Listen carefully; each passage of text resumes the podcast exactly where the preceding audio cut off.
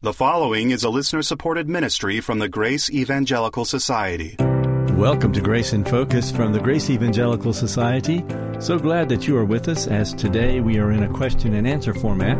And today's question is about teachers and mainly about what should a teacher's disposition be? How confident should a teacher of Scripture be?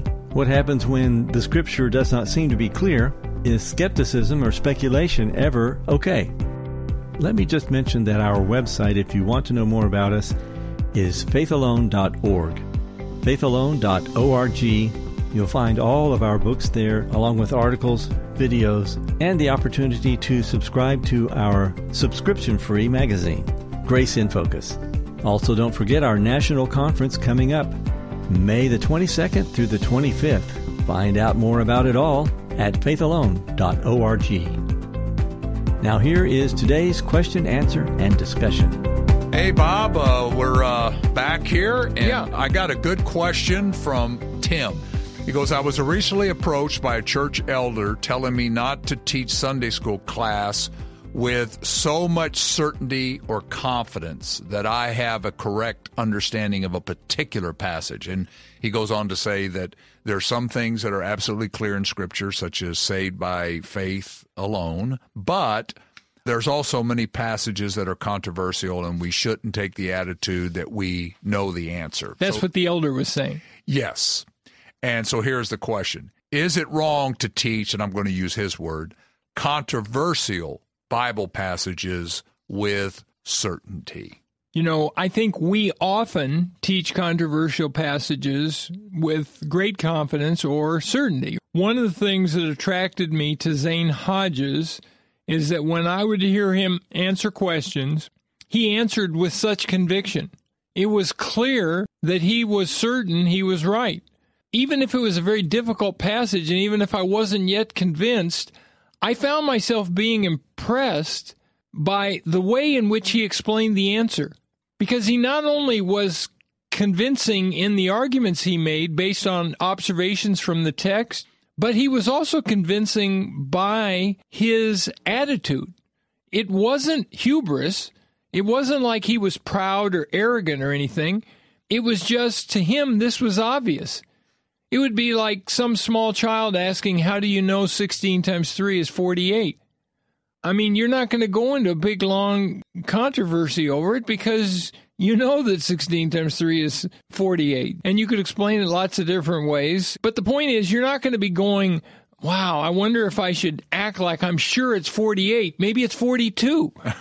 no, some of these controversial passages are only controversial because people haven't studied them. One of the issues that comes into play on this question is the Bible never contradicts itself. Right. You know, and so sometimes people will say, well, this is a controversial passage. You can't be dogmatic. For example, you'll know them by their fruits. Okay? Right. So they'll say, well, I, I think it means if you don't have good works, you're really not saved, or if you don't have enough good works, you're going to go to hell. And that's just as valid as any other. And no, we can be dogmatic. That even if there's a passage that has more than one way we can look at it in context, we can be dogmatic and say, I know it's not teaching that.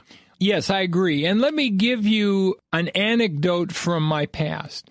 I came to faith in Christ during my senior year in college through Athletes in Action, a branch of Campus Crusade for Christ. And I became a student leader. And the next year, I was in grad school. A student who was in the master's program in Latin at UC Irvine had graduated the previous year from Talbot. He had both an MDiv and a THM from Talbot in New Testament. And he was teaching a Bible study in the graduate student housing, so I went to his Bible study. And one day I came to him and I said, Don, I don't understand. You're always saying this verse has four different possible interpretations A, B, C, D. Here's the probabilities of each one, and I lean towards C, but I don't really know which one it is. Then he comes to the next passage, same thing. Next passage, same thing. And I said, Don, why don't you just tell us what it says? And he said, in a condescending sort of way, Bob, you haven't been to seminary yet, but if you ever go, you'll know. Uh, We don't know with certainty what these texts say. All we know is probabilities. So I can lay out to you the different views and which views are more and less probable. But as far as what they actually mean, we just don't know. And I remember when I heard that, and I was a one year old believer, and I thought, that's malarkey. Obviously, we can know what the Bible says. Now, there are hard verses of the Bible, I get that. But to say that Jesus was born in Bethlehem, do we have to have doubts about that? No, right. Do we right. have to have doubts about that Jesus is God?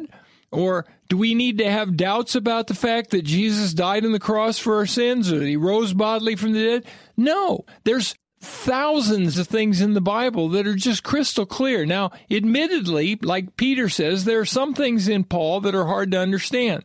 And the same thing is true with other passages in the Bible. There are hard passages, but lots of them are crystal clear.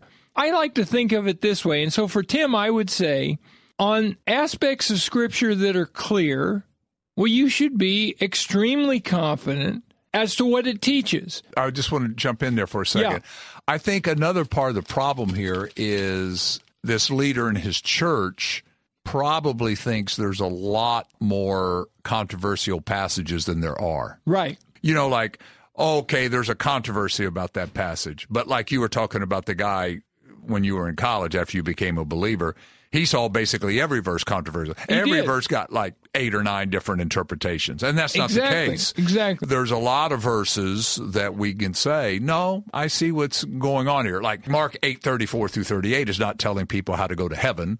It's talking about discipleship. That's deny yourself, take up your cross, Right. and follow me, and Right. saving and losing your life. Right. And so people will say, well, there's eight or nine different options there. No, that's talking about discipleship. We can get in there and talk some of the details on here, but that's not a controversial passage in the sense that, okay, in order for me to be in the kingdom, I've got to take up my cross and deny myself and give up my life. Yeah, I like your point. Most of Scripture is clear. Right. But the second thing I think that's important is to recognize something you've already said. Even if something is not clear, we can rule out certain interpretations, right? Right. So we can always say, no, Emmett, there are, like to use my friend Don as an example, I can say there are nine different interpretations that I know of of 1 John 3 9. No one who is born of God sins. And we can eliminate some of those nine as being impossible. And we could be dogmatic about it. Yeah. We could say it, it does not mean this. Right. Some of those nine, we can say several of those are quite possible. So let's say we're at a passage and one of the interpretations is Jesus is not God. Well, we can rule that one out. Right. If one of the interpretations is the Bible is in error, we can rule that out. And if we come to some interpretation that says a person has everlasting life by works, they escape eternal condemnation by works, we can rule that out. We need to always be careful that we A are free to say much of scripture is clear, B that even the some of the stuff that's unclear, we can rule out certain views. And the other thing is, I think we should be honest, and I would encourage Tim in this way. If you're speculating, admit it. For example, one of the things that we've speculated on before is maybe there will be children born in eternity on the new earth. Because maybe at the end of the millennium, people will be somehow sealed in such a way that they're made like they would have been in the Garden of Eden, so that their children do not inherit a sin nature. So their children are born innocent, and their children go into the new earth with bodies. Well, with natural bodies, and the kingdom ever gets bigger and bigger. There are some verses that seem to support that. Absolutely. Right. But, but that is speculation. Right. And we say it. And so I would encourage Tim, if you're speculating, say you're speculating. And if the scriptures aren't clear, say that. I will sometimes say, yeah, there are three different views of this passage, and I lean toward this one, but I'm really not sure. But I don't do that too often. I like what you said about Zane. Uh, I didn't know him as well as you did, but I do think that there is a fear among many Bible teachers that, oh, well, I can't be dogmatic about this. And again, there's an awful lot of things we can be dogmatic about in the scriptures. I remember I asked Zane one day if there was some verse that taught we could lose everlasting life, would you believe it? And he said, yes. And he said, but I know there's no such verse. And I said, how do you know that? And he said, because I've studied every verse in the Bible, and there isn't such a verse. right. there is none. So he could be dogmatic. And he, he said on top of that, there couldn't be, because there are hundreds that are clear that once you're saved, you're always saved. Right. And since Scripture can't contradict itself, I know there are no such verses. I mean, isn't it possible to express your view in such a way that people understand you're absolutely convinced this is true? There's no doubt about it. But on the other hand, you're not kind of rubbing their noses in it.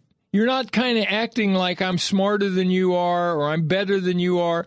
Isn't it possible to just say, this is what the scriptures teach? Yes, this is the Lord says this, you know, and the Lord says it, and that settles it. That settles it. If I was teaching let's say, history.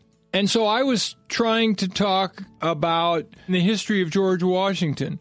If there were aspects of his life that were in doubt, I would say so.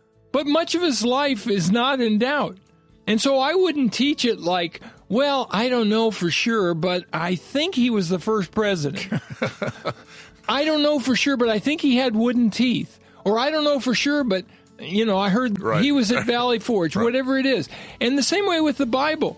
It's false humility to act like we don't know what the text says. Right. We don't need to be filled with hubris and pride when we teach the word. We're just teaching the truth in love. As long as Tim is not acting like he's better than everybody else or that he knows more than everybody else, it's fine to teach with conviction. And right? it's great to do it because it's like, thus saith the Lord. You know, right. the Lord has said this. And by the way, that's died out. Right. People don't do that much anymore. And that's certainly our postmodern age. Part of that. Part of that is I agree. You know, there's there's no such thing as truth, so I can't be dogmatic. So Tim, I'd say keep preaching the word, keep teaching the word, teach it in a humble way, but you don't have to apologize for being certain. And a good part of being sure of what the scripture says is keep, keep grace in focus. Thank you both for that informative discussion. Our goal at the Grace Evangelical Society is to teach Scripture clearly and without confusion. One of the best tools for that clarity, we believe, is our website. It's faithalone.org. That's faithalone.org. On our site, we have all kinds of materials that are designed to help you mature and grow in your faith and your understanding of Scripture. Please come visit us at faithalone.org. That's faithalone.org. You'll be glad you did. God loves a cheerful giver, and that's why we think our financial partners are some of the happiest people in the world. If you would like to learn how to become a financial partner with Grace in Focus, we would very much appreciate it. Learn more at faithalone.org. It's really exciting to hear from our listeners, so if you've got a question, comment, or feedback, I hope you'll reach out to us. Best way to do that is through email. Here is our email address. It's radio at faithalone.org. That's radio at faithalone.org. On the next Grace in Focus and all next week, we're going to be looking at that small book, that minor prophet. His name is Habakkuk, and we hope you'll join us. This is the Grace Evangelical Society. Until next time, let's keep grace in focus. The proceeding has been a listener supported ministry from the Grace Evangelical Society.